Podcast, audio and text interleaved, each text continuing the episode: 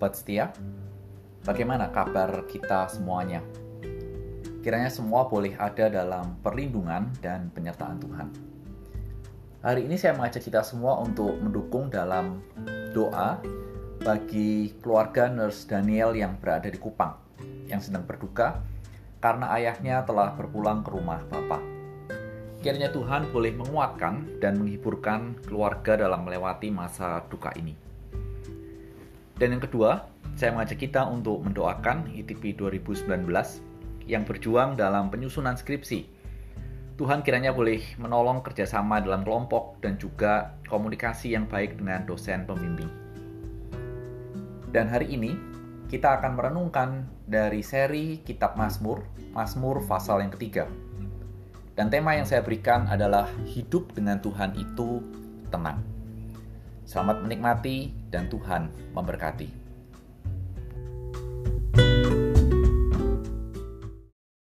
Mazmur 3 ayat 1 sampai 9. Nyanyian pagi dalam menghadapi musuh. Mazmur Daud ketika ia lari dari Absalom anaknya. Ya Tuhan, betapa banyaknya lawanku. Banyak orang yang bangkit menyerang aku. Banyak orang yang berkata tentang aku. Baginya, tidak ada pertolongan daripada Allah. Tetapi Engkau, Tuhan, adalah perisai yang melindungi aku. Engkaulah yang kemuliaanku, dan Ia mengangkat kepalaku. Dengan nyaring, aku berseru kepada Tuhan, dan Ia menjawab aku dari gunungnya yang kudus.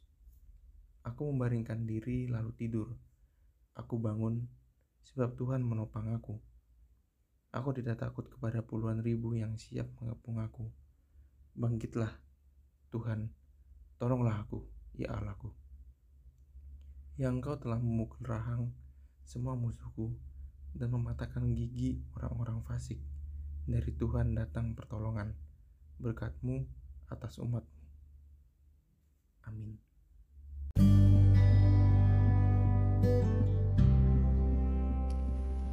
Mari kita terlebih dahulu berdoa.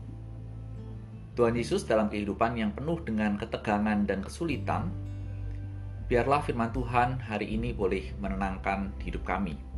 Demi Kristus, amin. Sobat setia, pernahkah kita menonton film action?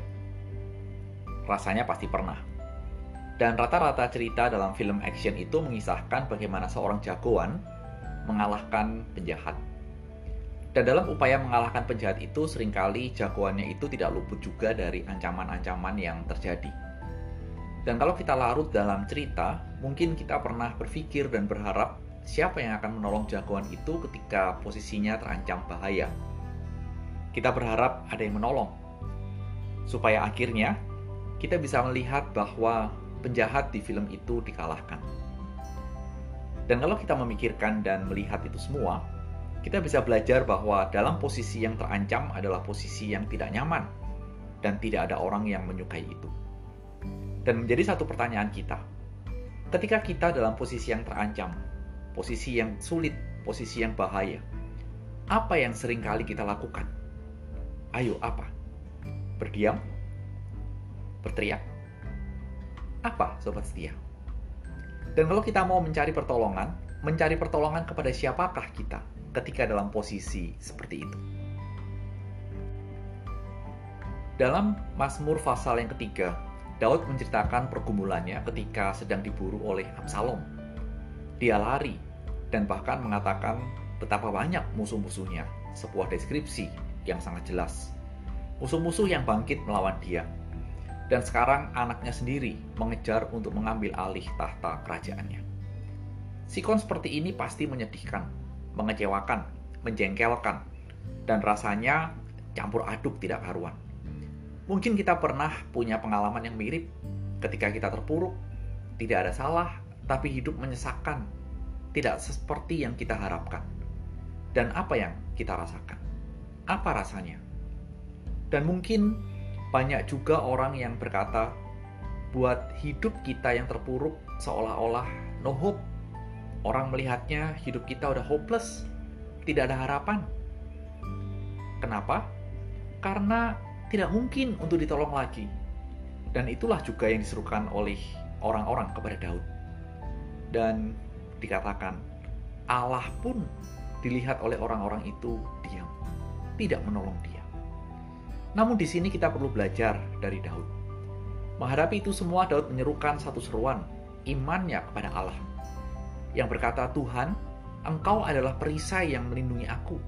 Engkaulah kemuliaanku dan yang mengangkat kepalaku.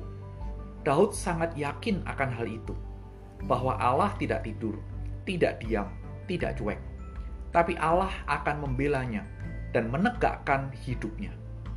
Keyakinan ini tertuang dalam kalimat berikutnya, yang dijelaskan oleh Daud bahwa dengan itu semua dia bisa tidur nyenyak dan bangun dalam keadaan yang segar, fresh. Bukankah ini satu hal yang wow? Suatu gambaran iman yang luar biasa. Mengapa saya mengatakan ini gambaran iman yang luar biasa? Karena ketika kita takut, kita khawatir, semua perjalanan hidup kita sepertinya di depan gelap gulita, hidup menjadi berantakan, Bahkan dalam keadaan yang kelelahan fisik pun kita tidak bisa tidur. Siapa yang sering seperti itu? Karena apa? Karena pikiran kita terus bekerja. Kita tidak bisa memberhentikan otak kita untuk tidak berpikir. Terus berpikir, terus berpikir. Dan siapa yang hidupnya seperti ini? Hayu, ngaku. Daud tahu ancaman akan datang dan tetap mengepung karena Tuhan menolong Daud melalui proses. Kita mesti menyadari itu. Dan bukan instan. Meskipun Tuhan bisa melakukan secara instan, tapi Tuhan sering kali menggunakan proses dalam menolong Daud. Sehingga ada proses bangun tidur yang Daud benar-benar paparkan.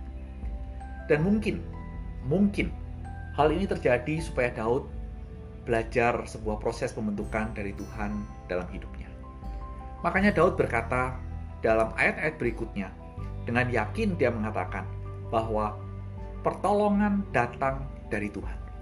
Sehingga tidak ada yang perlu ditakutkan dalam menghadapi sebuah kesulitan. Ini bukan kalimat klise, ini sebuah kalimat yang clear, sebuah kalimat yang jelas. Dan inilah yang diajarkan oleh Mazmur pasal yang ketiga. Sobat setia yang dikasih Tuhan, kalau hari ini dalam kehidupan kita ada begitu banyak kesulitan, ada ancaman, uncertain, jalan hidup seakan-akan gelap gulita. Carilah pertolongan bukan kepada relasimu, karirmu, rekan kerjamu, pimpinanmu, bahkan jangan menyandarkan harapanmu kepada uang yang sering kali kita dewakan bisa menolong kita keluar dari kesulitan hidup ini. Tapi carilah pertolongan kepada Tuhan, pencipta langit dan bumi, yang mengirimkan Kristus menjadi juru selamat bagi kita. Karena dari sanalah pertolongan itu datang dan berasal.